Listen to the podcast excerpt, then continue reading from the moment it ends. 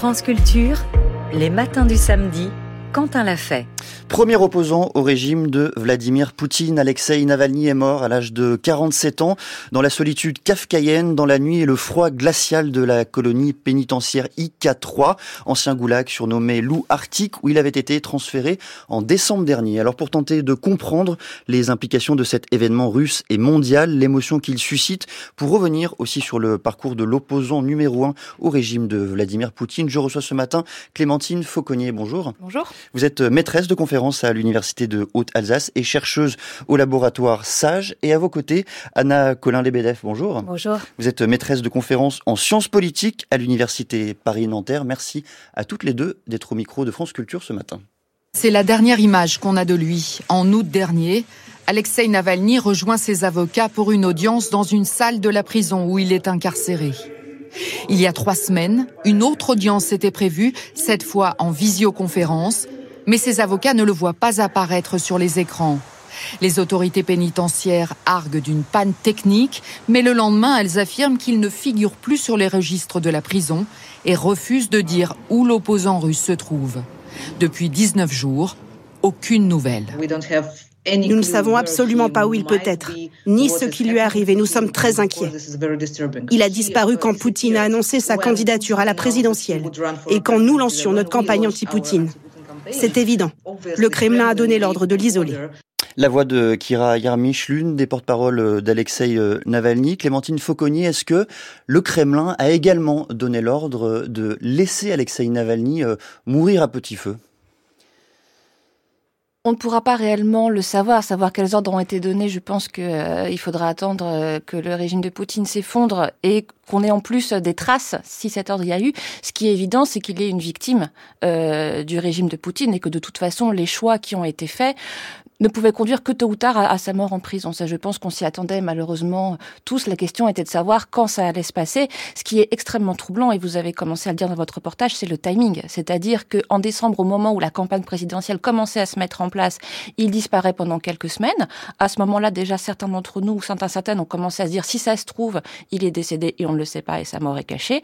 Et là, c'est vrai que c'est peut-être une coïncidence, mais euh, le timing est très troublant puisque la campagne officielle présidentielle commence ce matin en Russie et il est décédé la veille. Anna Colin-Lebedev, qu'est-ce que l'on sait aujourd'hui des conditions réelles de son décès? Est-ce qu'on sait quand même un petit peu ce qui s'est passé?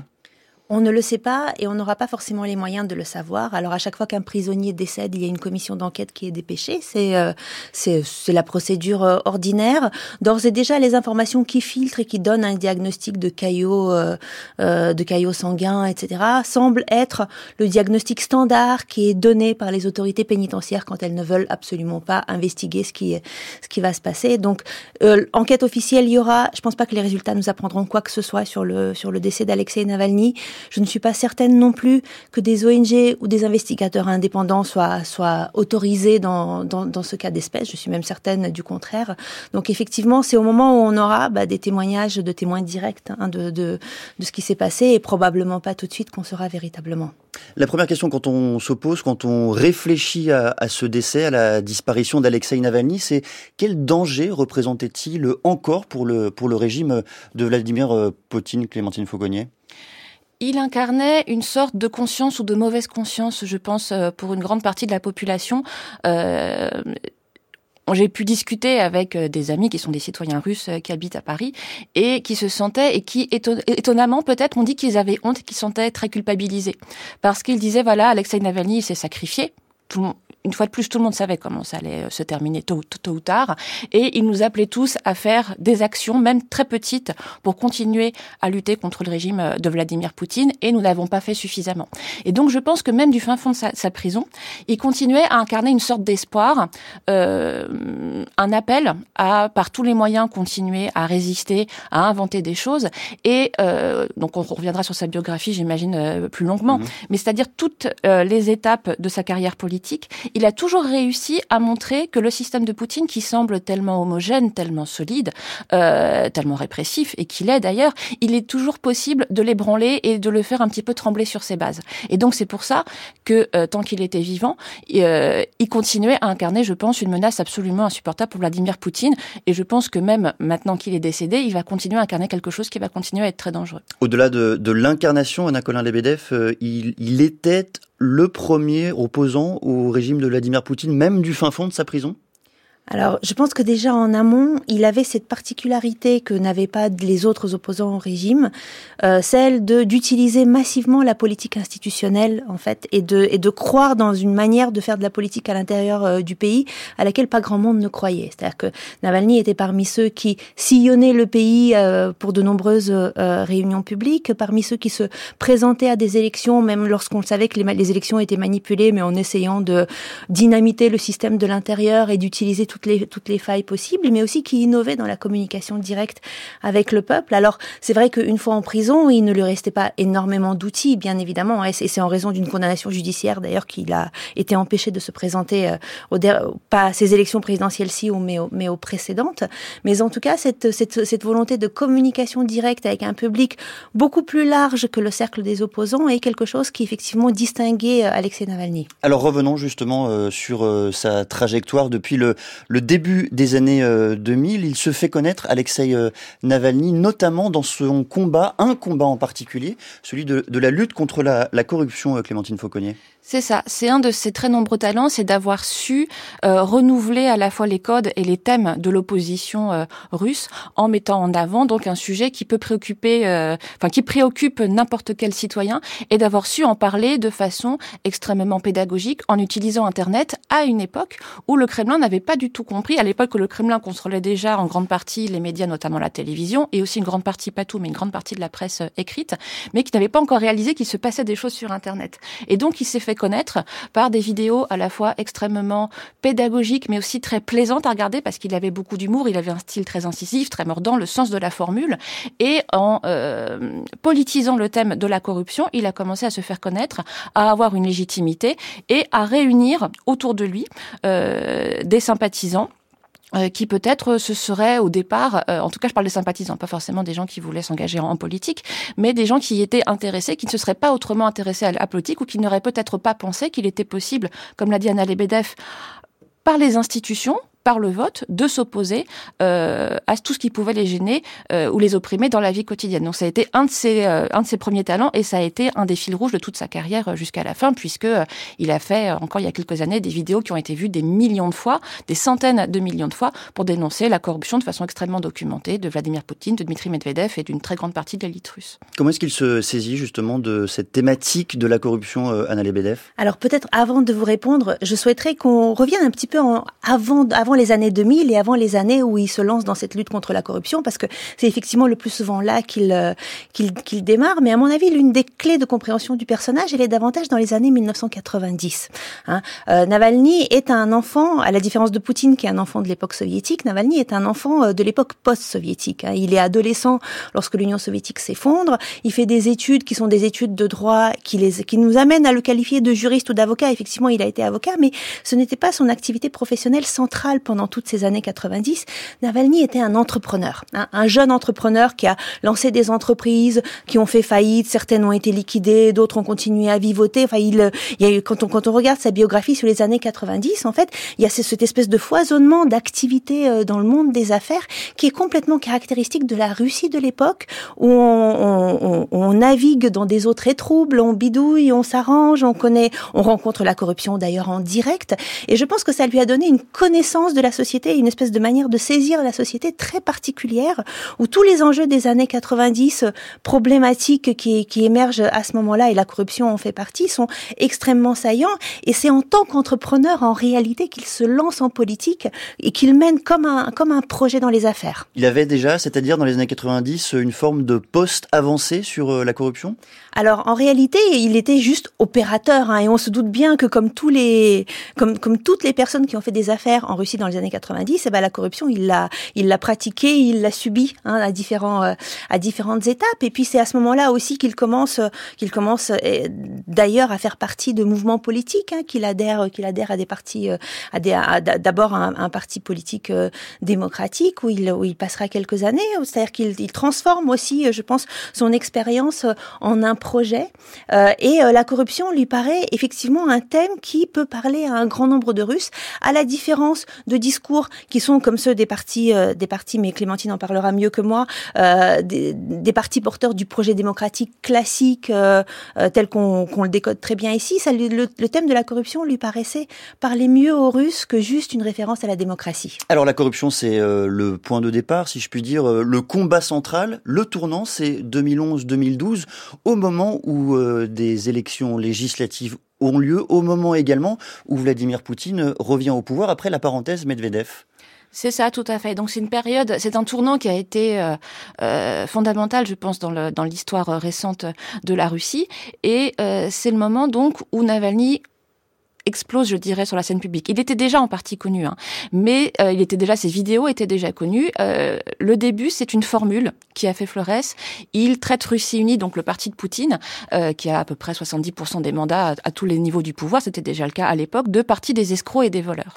Et cette expression va faire vraiment un espèce de buzz, c'est-à-dire que c'est quelqu'un, comme on a dit tout à l'heure, qui avait déjà très bien compris comment utiliser Internet et comment ça fonctionnait. Et l'expression va avoir un succès absolument incroyable. C'est-à-dire que à l'époque, je, je vivais à, Moscou et on la voyait écrite euh, des graffitis euh, dans la rue, les gens en parlaient. Les représentants de Russie unie eux-mêmes euh, avaient compris qu'il y avait un stigmate désormais qui leur était associé, avec lequel ils devaient se débattre, ce qui était complètement nouveau, exceptionnel en fait. Comment vous expliquez qu'elle fonctionne si bien cette formule parce qu'elle résonne avec avec la réalité ou parce qu'au fond personne ne l'avait jamais prononcée telle qu'elle? Alors, il y avait quand même, euh, c'est moins le cas aujourd'hui, même si ça continue. Il y, avait quand même dans la dans la Russie des années 2000, euh, début des années 2010, une réelle liberté d'expression. Elle était contrainte, mais moi j'ai toujours entendu des discours très critiques sur Poutine et sur le, le, régime, même parfois de représentants de Russie unie eux-mêmes. Ça, ça peut sembler un petit peu contre-intuitif, mais ça, ça, ça, existait. Donc je pense que c'est plutôt un très grand sens de la formule et de la communication, de la, la, bonne phrase au bon moment, et qui, à mon avis, incarnait tout à fait ce que beaucoup de gens pensaient. Russie unie, c'est un parti qui est extrêmement antipathique, y compris aux yeux parfois de ses propres représentants. C'est un des grands paradoxes de la Russie de Poutine. Et donc il a très bien su, donc ça c'était une première étape euh, qui a été euh, très très efficace. Il a même après organisé un concours d'affiches pour... Euh, euh, incarner donc cette expression. Et la fiche gagnante, c'était un ours blanc, donc euh, symbole euh, du parti Russini, un petit ours blanc masqué qui s'enfuyait de Russie avec en tenant un, un, sac supposément plein d'argent. Donc ça, c'était la première étape. Et, puis ensuite, de façon pour sortir strictement de la de la communication, il a mis en place une stratégie qu'après coup il a appelé le vote intelligent et qui a appelé en fait à mettre le système face à ses propres failles, face à ses propres paradoxes. Le problème du système, un des, des très grands problèmes du système politique russe, c'est que une partie de l'opposition est une opposition en fait loyale au Kremlin.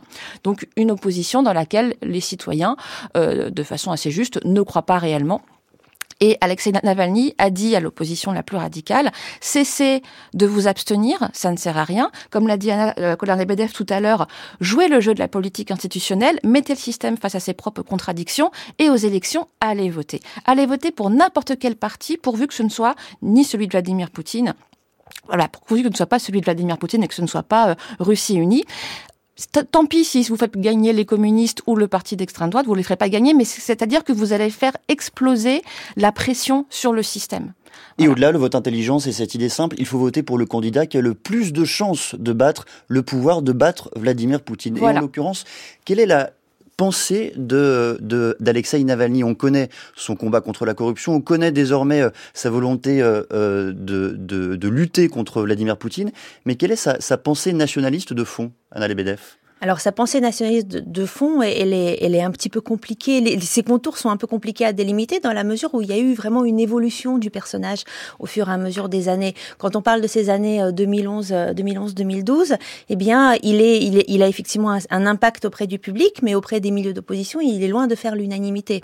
Hein. et il est critiqué notamment pour un certain nombre d'affiliations passées. On a évoqué son, son adhésion au parti euh, pro-démocrate Yabloko pendant quelques années. Il en a été exclu en raison de son d'une accusation de nationalisme. Hein. C'est-à-dire qu'à un moment donné, effectivement, et eh bien dans les années euh, dans, dans, la, dans les années 2000-2010, il est proche de mouvements nationalistes assez radicaux, dont on retrouve d'ailleurs un certain nombre de membres aujourd'hui dans les soutiens à, à Vladimir Poutine. Il prône, il participe à ce qu'on appelle les, les marches russes, qui sont des marches nationalistes. Il a euh, des déclarations euh, assez hostiles à l'égard de, à l'égard de migrants. Donc, euh, c'est vrai qu'en termes de plateforme politique, il ne partait pas exactement sur, voilà, sur, sur, sur une base consensuelle, ou en tout cas sur une base qui nous paraîtrait, nous paraîtrait d'emblée, sympathique. En réalité, ce, ce projet, son, son, si on peut résumer son, son projet politique qui, qui petit à petit semble s'être débarrassé aussi de ce, de ce vernis nationaliste. Alors qu'est-ce que c'était, est-ce que c'était un changement profond de sa perception du, du pays? Est-ce que c'était instrumental parce que euh, voilà, il considérait que ce n'était pas la, la, priorité? On ne, on ne le sait pas. Mais je dirais que sa, sa, sa plateforme au-delà de la lutte de la corruption, c'était l'idée de restaurer un état de droit. Hein, l'idée que en fait l'application de la législation et des règles était un préalable à tout changement politique et, euh, et que ça allait restaurer la justice sociale. Quels étaient les contours de cette justice sociale? C'est très compliqué de le dire. Et bien évidemment, à partir de, à partir de 2014, il y a aussi son discours, euh, son discours sur l'Ukraine qui lui est reproché euh, euh, encore aujourd'hui par les, par les Ukrainiens, qui ajoute de l'ambiguïté. Parce qu'il était, il faut le rappeler, euh, favorable à l'annexion euh, de la Crimée euh, par la Russie. Clémentine Fauconnier, un mot sur son projet politique, ce nationalisme, nous, qui nous paraît parfois effrayant. Je rappelle qu'il a certaines formules qu'il n'a jamais reniées. Alexei Navalny, il traitait les, les immigrés de, de cafards. Est-ce que... Il s'est excusé quand même de celle-là. Est-ce qu'il faut, est-ce qu'il faut le relire à l'aune de la politique russe interne?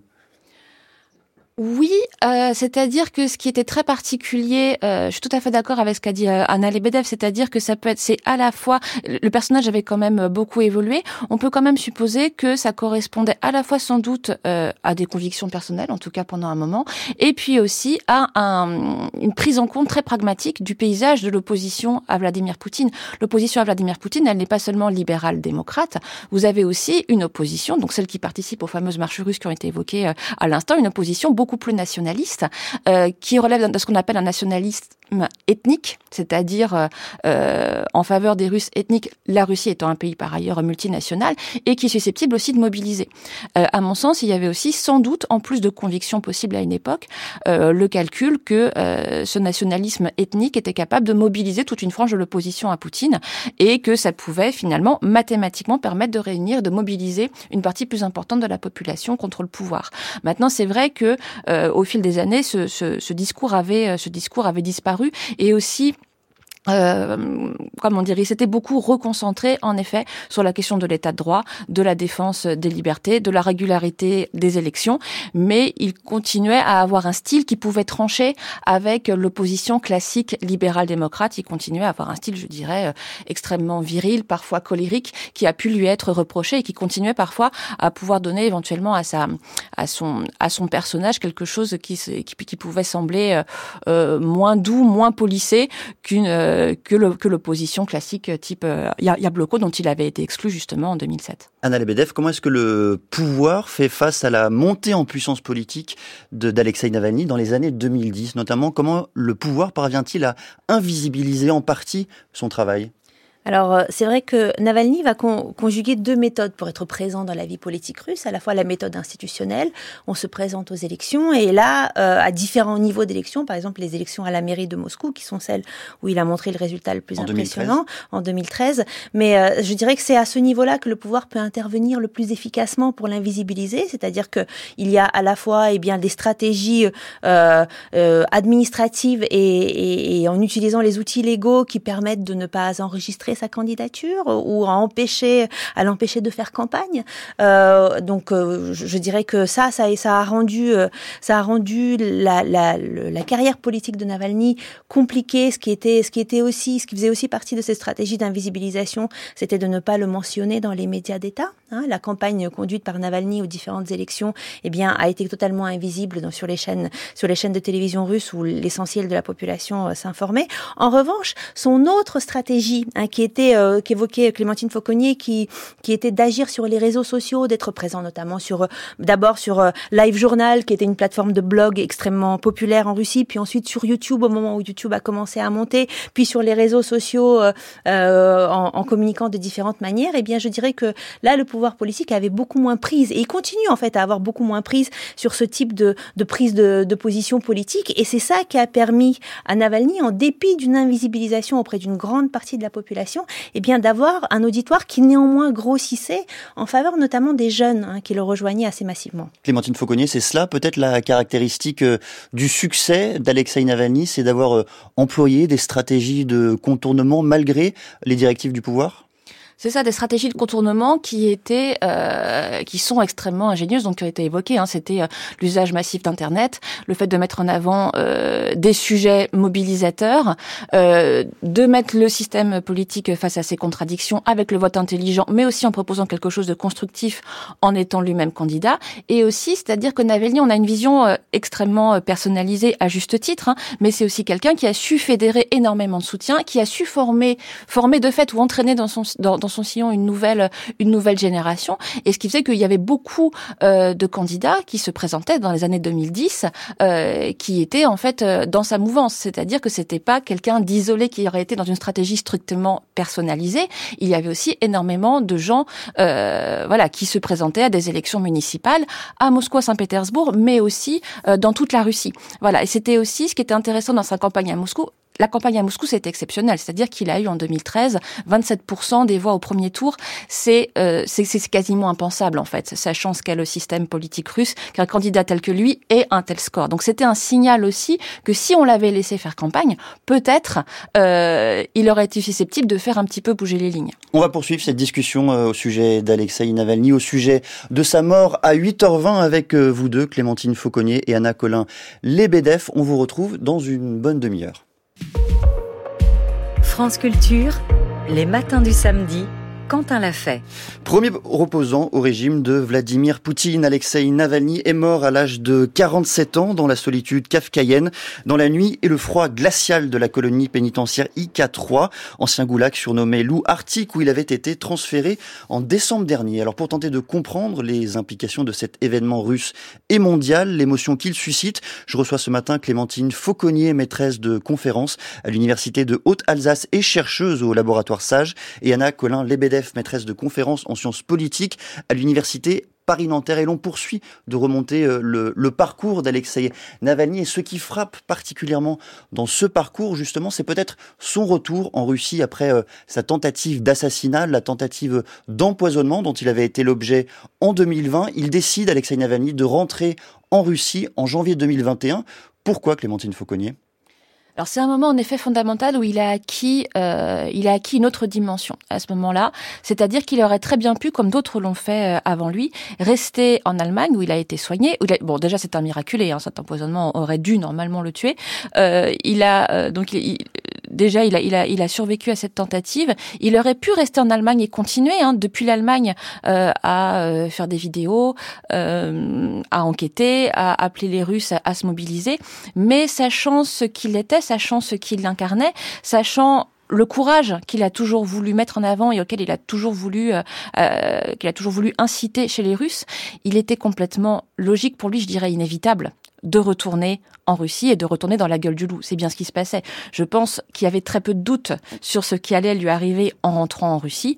Euh, et c'est bien ce qui s'est passé, c'est-à-dire qu'à peine arrivé, il avait à peine mis un pied sur le sol russe, qu'il était déjà arrêté et emprisonné.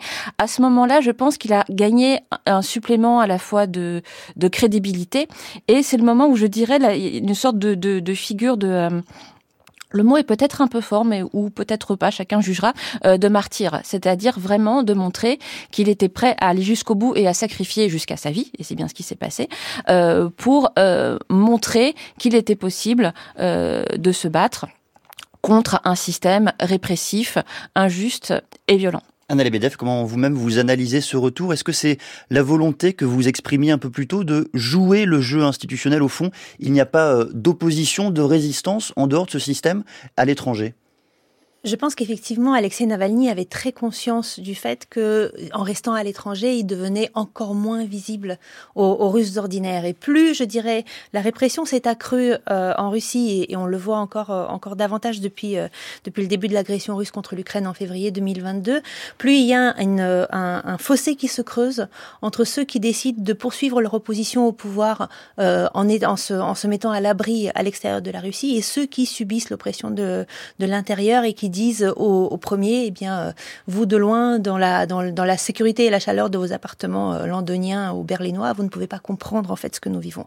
Hein. Donc je pense que ça, ça, son existence politique tenait à, à, sa présence en Russie et entre son existence euh, physique, personnelle et, et, et, sa vie de famille, par exemple, et sa carrière politique, il a choisi en fait d'avoir une existence politique. N'oublions pas que euh, Alexei Navalny avait été au moment où il remet les pieds en Russie en, en, 2000, euh, en 2021, il est sous le coup d'une condamnation judiciaire déjà, hein, dans une affaire où il avait été condamné à une peine avec sursis Hein. Et en fait, le motif qui sera utilisé par le, par le pouvoir russe pour l'interpeller à l'aéroport, c'est qu'il ne s'est pas rendu aux convocations auxquelles il aurait, dû, il aurait dû se rendre auprès des forces de l'ordre dans le cadre de sa condamnation. Et pour cause, il était dans le coma à Berlin, donc il était effectivement en difficulté de se Ça aurait été compliqué de s'y rendre. Ça aurait été compliqué d'aller à Moscou euh, faire euh, cocher, cocher, une case, euh, cocher une case à la police. Et ensuite, en fait, un enchaînement d'événements fera que, enfin, un enchaînement de condamnations en réalité se succédera. D'abord des condamnations qui étaient typique de la Russie, je dirais, euh, d'avant 2022 pour des affaires essentiellement de machination financière, de détournement d'argent, de corruption, qui est une manière euh, que trouvait le pouvoir en fait de mettre les, les opposants euh, les opposants derrière les barreaux, et puis ensuite très explicitement une condamnation politique à une peine beaucoup plus longue de 19 ans de prison. Clémentine Fauconnier, on connaît par construction l'aura d'Alexei Navalny en France, en Europe plus largement. Quelle est-elle en Russie en réalité? Quelle est son assise sociale et peut-être une assise électorale si jamais il y avait pu en avoir une? Alors ça, c'est très difficile à évaluer parce que le système politique russe est fait de telle façon qu'il a été, comme l'a dit Anna Lebedev tout à l'heure, euh, invisibilisé au maximum. Et malgré toutes ces stratégies d'invisibilisation, on voyait bien malgré tout euh, qu'il arrivait à continuer à avoir justement une certaine aura. Euh, ça s'est vu parce qu'il y a quand même le pouvoir politique russe a tout de suite dit hier que les manifestations, euh, que toute manifestation serait interdite et qu'il était hors de question que les citoyens sortent euh, pour célébrer la mémoire d'Alexei euh, Navalny. on le voit, je, dirais, on pourrait, on, peut voir son aura au risque qu'il semble incarner vis-à-vis du Kremlin, c'est-à-dire à la façon dont la plupart de ses partisans et des gens qu'il a formés ont été poursuivis systématiquement ces dernières années, jusqu'à récemment une conseillère municipale qui a été aussi rétro activement euh, condamné pour avoir pour avoir participé euh, dans le cadre euh, des fondations qu'il avait créées. Voilà. Mais sinon, c'est extrêmement difficile à mesurer. Si vous regardez les, les enquêtes du Centre Levada, qui est le centre d'enquête de l'opinion publique le plus sérieux, et qu'on regarde le poids électoral qui était associé à Navalny à l'époque où il était encore dans le jeu, il n'était pas encore emprisonné, on était à 1, 2, 2% maximum. Mais en fait, ça ne veut rien dire. Tout simplement parce qu'il n'avait pas encore accès aux grands médias si le pouvoir avait fait le pari de lui laisser réellement mener campagne, ça aurait pu être complètement différent. L'installation la plus secrète et la plus gardée de Russie, sans exagération, n'est ni une maison de campagne, ni une dacha, ni une résidence, c'est une ville entière, ou plutôt un royaume. Elle a des clôtures imprenables, son propre port, ses propres gardes, une église, son propre contrôle d'accès, une zone d'interdiction de vol et même son propre poste de contrôle frontalier. Il s'agit d'un véritable État distinct au sein de la Russie. Et dans cet État, il y a un roi unique et irremplaçable, Poutine. Quelques objets spéciaux, pas si chers, nous montrent parfaitement le monde dans lequel vit Poutine. Voici une brosse de toilette italienne qui vaut 700 euros ou 62 000 roubles. Bien entendu, les citoyens russes se sont révoltés du fait que la brosse à toilette soit plus chère que le revenu mensuel de 90% des citoyens russes. C'est la première fois où le nom de Navalny est prononcé dix fois par jour sur des chaînes que l'on n'avait jamais autorisé à le faire et qui ne l'ont jamais fait. Il est le cœur du, il est le cœur du débat en permanence.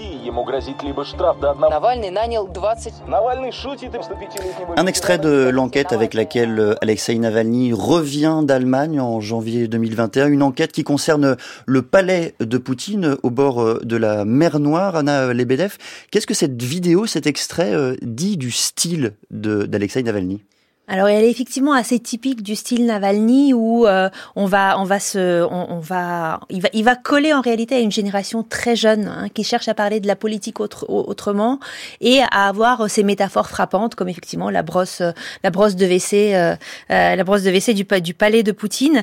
Vous vous aviez par exemple en Ukraine de, de des, des, vidéos similaires qui avaient circulé mais d'un style un petit peu différent décrivant aussi le palais et la résidence du président déchu Victor Yanukovych, c'est quelque chose qui va beaucoup parler aux citoyens ordinaires parce que c'est imagé, imagé. Ça s'accompagne de, de, euh, de vidéos qui sont euh, très astucieusement montées avec euh, pas mal d'effets d'effets visuels avec avec des zooms sur certaines choses. Et puis il va avoir il va développer ce style qui aussi marche beaucoup auprès de la population urbaine et éduquée. C'est de montrer comment il arrive en fait à obtenir ces informations. C'est-à-dire que Navalny ne se contente pas de clamer que le pouvoir est corrompu et que le palais a coûté euh, tant d'argent, en fait, il va, il va remonter, euh, il va remonter la filière et puis, et puis euh, nous montrer, montrer comment, en, réalité, par des souvent par des dynamiques de, de négligence, hmm. de bêtises, de, de manière très superficielle de cacher l'enrichissement, et eh bien le pouvoir non seulement s'enrichit, mais se rend aussi vulnérable à la critique.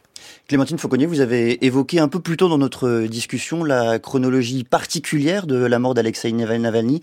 Elle intervient au moment où la campagne présidentielle débute. Les élections auront lieu le 17 mars prochain en Russie. Est-ce que cette mort peut être un sujet de la campagne présidentielle?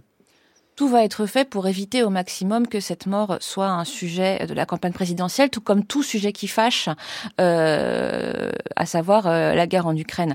Là, les élections qui s'annoncent sont extrêmement verrouillées.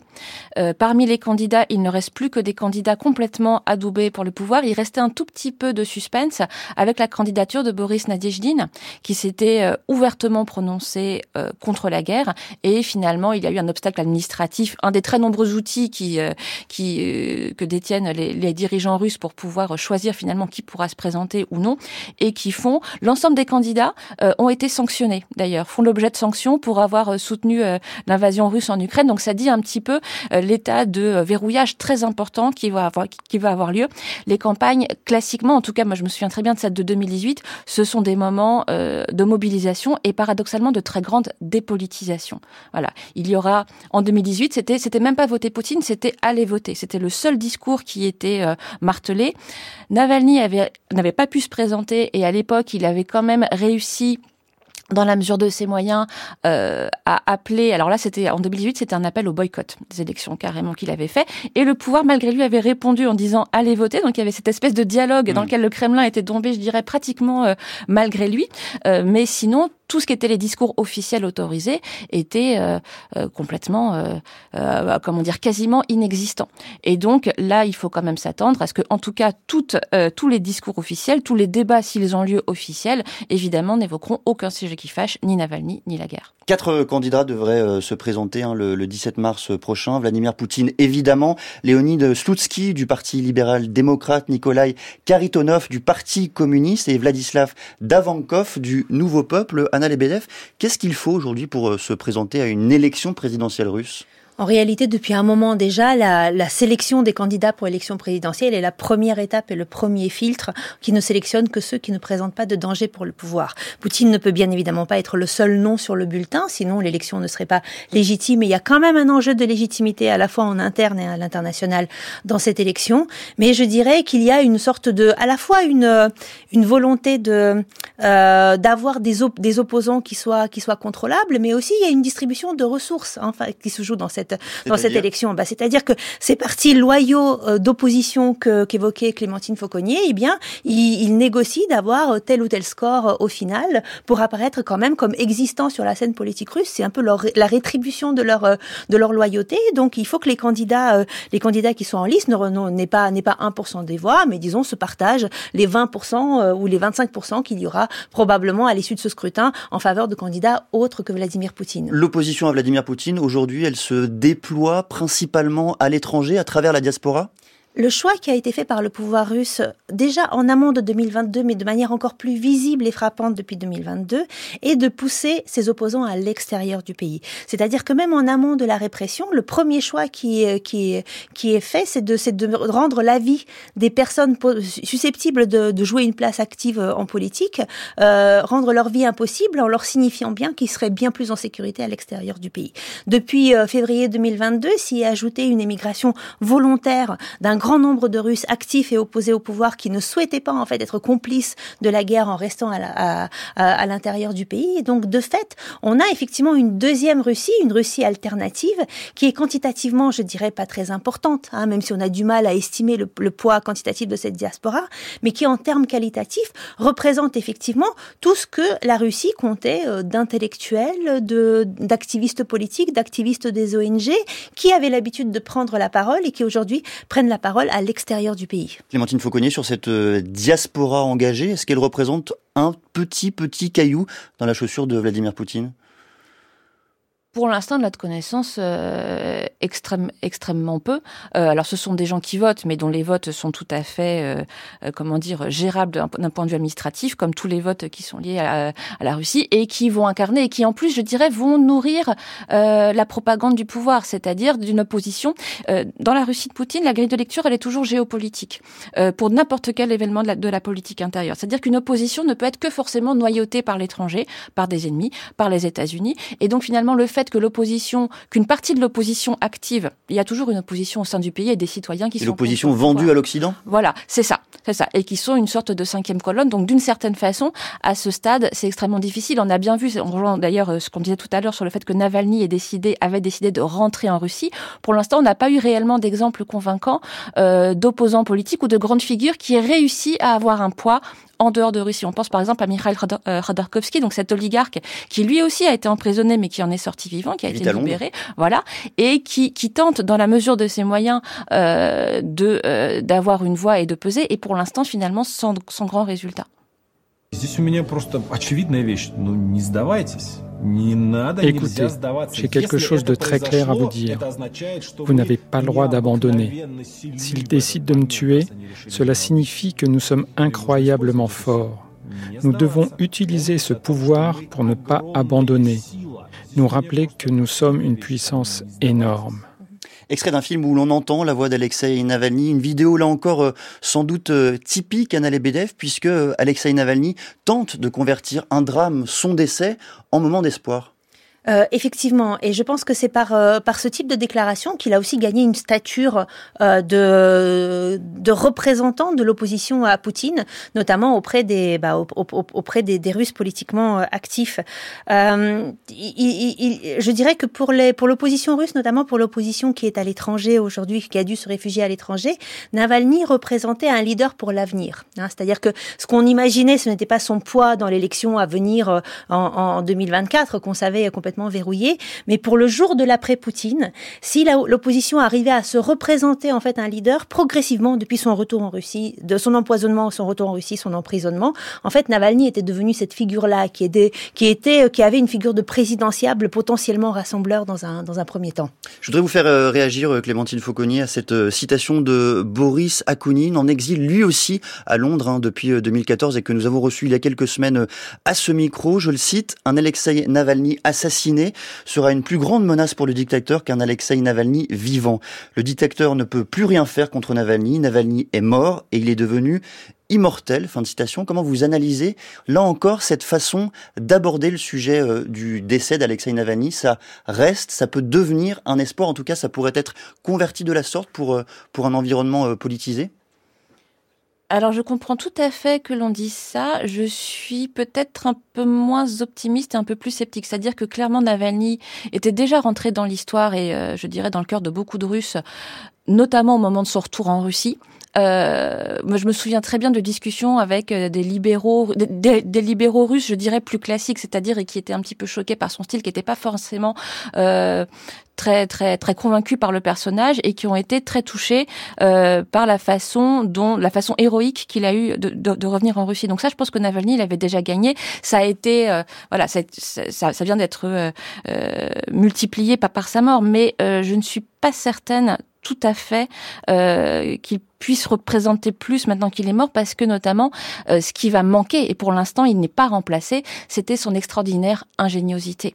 C'était toutes les stratégies qu'il mettait en place. C'était la façon qu'il avait d'arriver à fédérer des gens autour de lui. Euh, tout ce qu'on a dit en fait depuis le début de cette émission c'est-à-dire à aller euh, mettre en avant des, des, des, sujets à faire sortir des, des, vidéos. Et ça ce n'est pas certain pour l'instant qu'il y ait quelqu'un qui arrive à concentrer autant de talent d'énergie de charisme.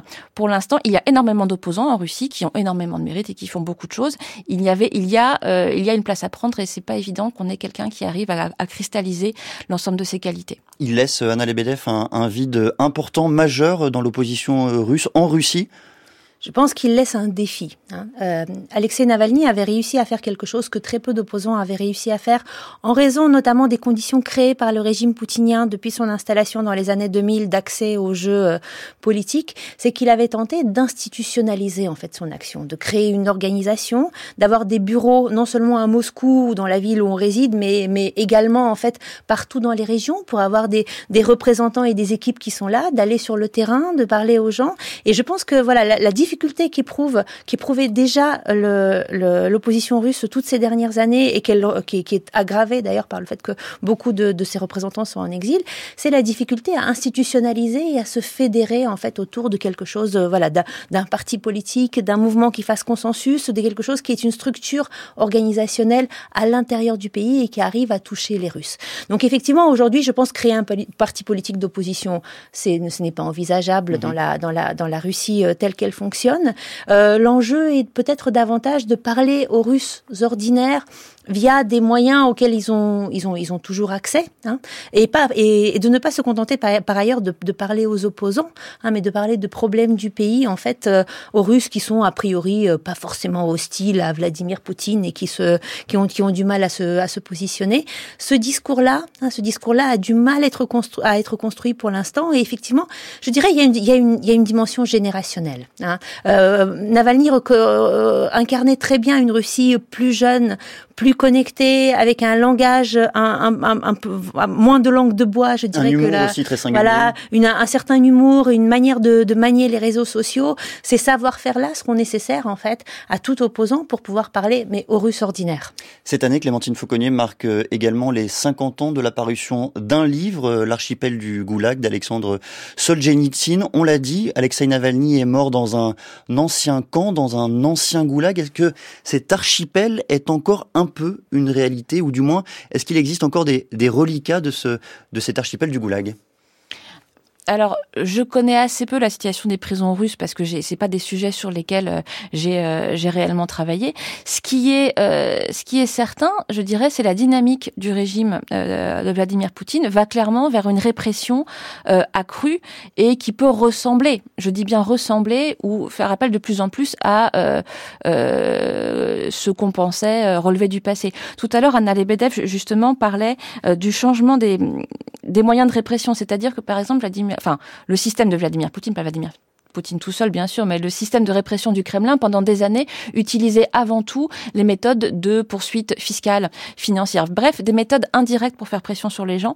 Désormais, on a de plus en plus de motifs idéologiques. On a de plus en plus de peines lourdes, avec une accélération considérable à partir de, l'invasion à grande échelle de, l'Ukraine, c'est-à-dire des méthodes de répression qui sont de plus en plus violentes, de plus en plus systématiques, qui touchent de, qui touchent de plus en plus les citoyens euh, ordinaires euh, pour des raisons idéologiques. Donc deux et aussi euh, donc là il y a eu il y a eu aussi euh, des, des, des, cas d'internement en hôpital psychiatrique. C'est pour l'instant très très minoritaire, mais il y a des choses qui peuvent rappeler cette forme cette forme de, de, de, répression. Après il faut quand même rappeler que il me semble que la Russie de Poutine par plein d'aspects est très très différente de l'URSS. Si, si c'est ça la sous-question qui était derrière votre question, il me semble quand même qu'il y a ça n'empêche pas que la Russie de Poutine est extrêmement répressive, mais c'est quand même deux mondes qui sont complètement différents, il me semble. Peut-être pour ajouter un peu sur cette question sur la sur l'univers pénitentiaire, euh, il y a eu effectivement un changement majeur qui est intervenu euh, dans les années 90 lorsque l'Union soviétique s'effondre. Il y a une volonté de réformer le système pénitentiaire en fermant un certain nombre de, de, lieux de détention qui étaient extrêmement nombreux en Russie. Euh, on, on, est on est loin de les avoir tous fermés. Alors il y a la colonie de Navalny, mais vous avez des régions qui sont par exemple des régions de grande concentration de colonies pénitentiaires. Et on pense par exemple à la Bouriatie qui a été au centre de la en raison bah, d'un nombre très visible de, soldats bourriates sur le sur le front ukrainien, mais c'est aussi par exemple une des régions où l'un des principaux employeurs, ça reste l'institution pénitentiaire. Alors dans les années 90, cette institution s'ouvre à des réformes avec l'idée qu'il y a besoin d'un contrôle social, qu'il y a besoin d'une certaine transparence, d'un contrôle de respect de la de la de la législation par les par les institutions pénitentiaires. Il y a tout un tas de mécanismes qui se mettent en place et qui progressivement en fait ont été démantelés petit à petit sous les sous les sous les décennies euh, sous les décennies poutiniennes et ces dernières années effectivement on est revenu à des types de pratiques en fait qui sont qui sont proches des zones de non-droit qu'il y avait euh, qu'il y avait à l'époque soviétique, c'est-à-dire des lieux violents, sans regard extérieur, avec un, un grand arbitraire, avec une pratique systématique de la torture et un risque vital pour le prisonnier. Alexei Navalny est mort à l'âge de 47 ans. Merci beaucoup à toutes les deux d'être venues ce matin nous éclairer sur ce sujet. Clémentine Fauconnier, je rappelle que vous êtes maîtresse de conférence à l'Université de Haute-Alsace et chercheuse au laboratoire Sage. Sage. Anna Colin-Lebedev, vous êtes maîtresse de conférence en sciences politiques à l'Université Paris-Nanterre. Merci. Il est 8h43.